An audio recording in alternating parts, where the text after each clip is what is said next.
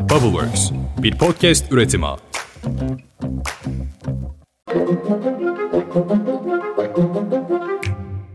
Günaydın. Bugün 9 Mart 2023. Ben Özlem Gürses. Bubbleworks Media ve Pusholder ile birlikte hazırladığımız 5 dakikada dünya gündemine hepiniz hoş geldiniz. Dün Dünya Emekçi Kadınlar Günü'ydü ve kadınlara sokaklar, meydanlar yine yasaklandı. Kadınlar yine itilip kakıldı ama bize fark etmez. Çünkü kadınlar vazgeçmez. Başlayalım.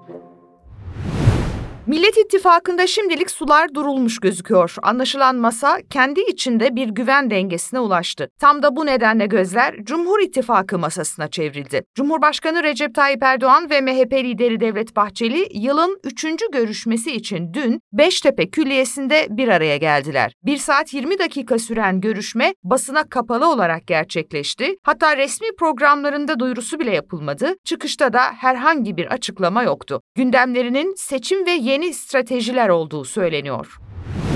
Ankara kulislerine göre AK Parti Genel Başkanı Erdoğan vekil listelerini çalışmaya başladı. Tüzükteki 3 dönem kuralı uygulanırsa bugün mecliste olan pek çok AK Partili isim vekil olamaz. Erdoğan ayrıca HDP seçmeninin oyuna da talip. Kurmaylarına bir talimat veren ve açıklamalarında HDP ile PKK'yı aynı tutacak söylemlerden kaçının diyen Erdoğan, Diyarbakır milletvekilleriyle yakın çalışıyor ve onlardan gelen bilgileri de değerlendirmek istiyor. Ama günün bombası damat iddiası. Ankara'da Millet İttifakı'nın Mansur Yavaş ve Ekrem İmamoğlu'nu fotoğrafa eklemesinin ardından Erdoğan'ın da çok sevilen Selçuk Bayraktar'ı Cumhurbaşkanı yardımcısı olarak açıklamayı düşündüğü konuşuluyor.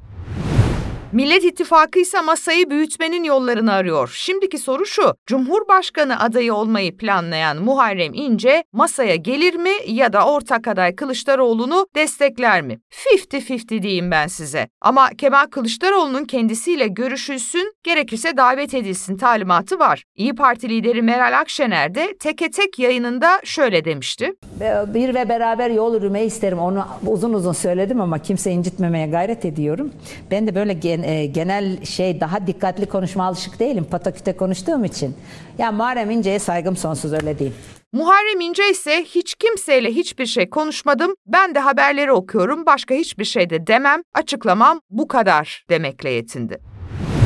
Peki ya HDP? Millet İttifakı değilse de CHP Genel Başkanı Kemal Kılıçdaroğlu kesin olarak HDP'yi genel merkezinde ziyaret edecek. Emek ve Özgürlük Masası'nın daha önce verilmiş kendi adaylarını çıkartma kararının bu olası ziyaretten sonra ilk turda ortak adayda buluşalım yönünde değişebileceği belirtiliyor. Bu arada HDP'den açıklamalar geldi. Selahattin Demirtaş, Meral Akşener'e Twitter üzerinden bir mektup yazdı ve size hak olan müzakere siyaseti HDP için neden hak değil? Herkesin oyunu istiyorsunuz, benim oyumu istemiyor musunuz diye sordu. İyi Parti lideri Meral Akşener teke tekte CHP ile HDP'nin görüşebileceğini ancak HDP'nin masaya gelemeyeceğini, bir bakanlık verilemeyeceğini söylemişti. Tüm bu tartışmalar HDP eş genel başkan yardımcısı Saruhan Oluç'a da soruldu. Oluç, bizim derdimiz Cumhuriyet'in ikinci yüzyıla girerken yeni bir dönemin başlaması, Kürt sorununun demokratik ve barışçıl çözümü için bir zeminin oluşmasıdır. Biz bakanlık koltuğu pazarlığı ya da bu gibi şeylerle uğraşan bir parti değiliz. Bugüne kadar böyle bir pazarlığımız olmadı, yarın da olmaz. Millet İttifakı'nın bileşenlerinin altına imza attıkları kağıtlara bakarsanız bizim söylediklerimizin önemli bir kısmı kısmına kendilerinin de geldiklerini görürsünüz dedi.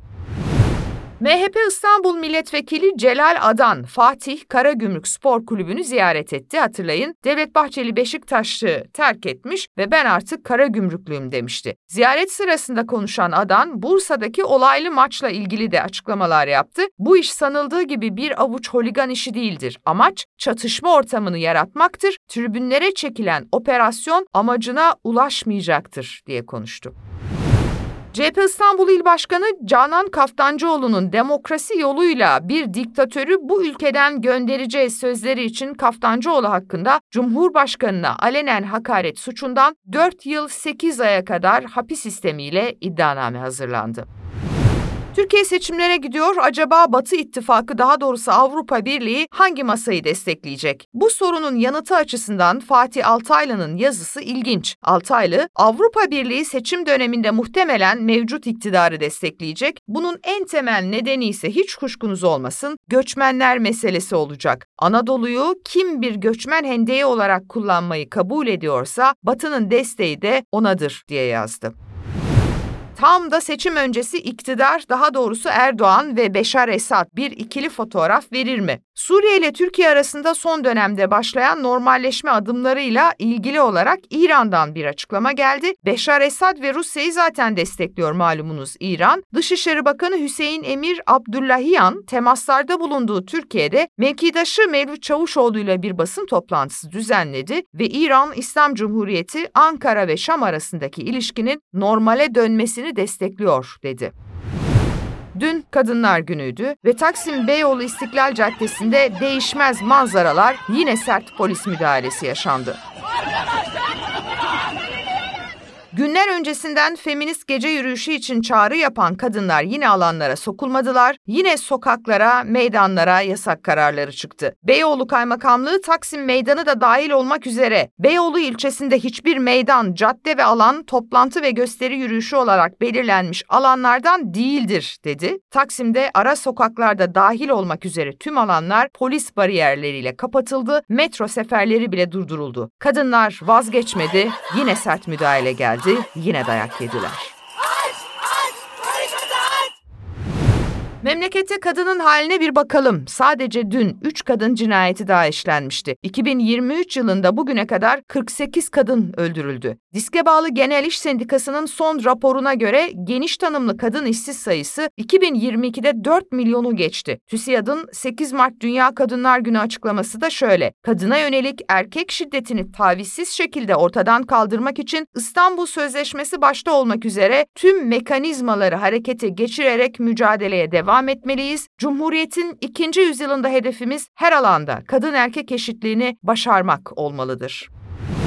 Dönelim deprem bölgesine. Bölgede yokluk ve belirsizlik devam ediyor. AK Parti iktidarı 738 konutun bulunduğu bir büyük ihaleyi daha kimselere duyurmadan bitirdi. 1 milyar 260 milyon liralık ihale özel olarak davet edilen LEDA yapıya verildi. Devlet eliyle yaptırılacak bir dairenin fiyatı arsa hariç 1.7 milyon liraya çıktı. Geçtiğimiz günlerde 4 ihaleyi sessiz sedasız bitiren iktidar böylece gene özel davetle bir ihaleyi tamamlamış oldu. Bu arada Malatya'da depremde hasar gören 5 katlı binada bir çökme meydana geldi. Neyse ki ilk belirlemelere göre enkazda kimse yokmuş.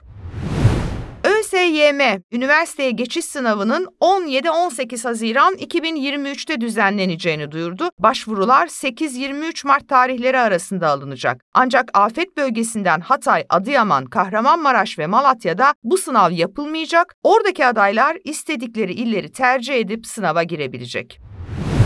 Yunanistan'da binlerce kişi sokaktaydı. Bu suç unutulmayacak. 57 kişinin ölümüne sebep olan tren kazasına tepki gösteren protestocular Atina ve Selanik başta olmak üzere bu sloganla birçok kentte bir aradaydı. Vatandaşlar tüm ölülerin sesi olacağız, sistem sadece trajediler yaratıyor sloganlarıyla yürüyor. Birçok merkezde eylemciler tren kazasının hesabının sorulmasını talep ediyor. Evet bugünlük gündemimiz böyle. Sabah ola hayrola diyelim. Artık gün gün ilerliyoruz. Seçime bugün itibarıyla tam 66 gün kaldı. Sabah görüşünceye dek hoşçakalın efendim.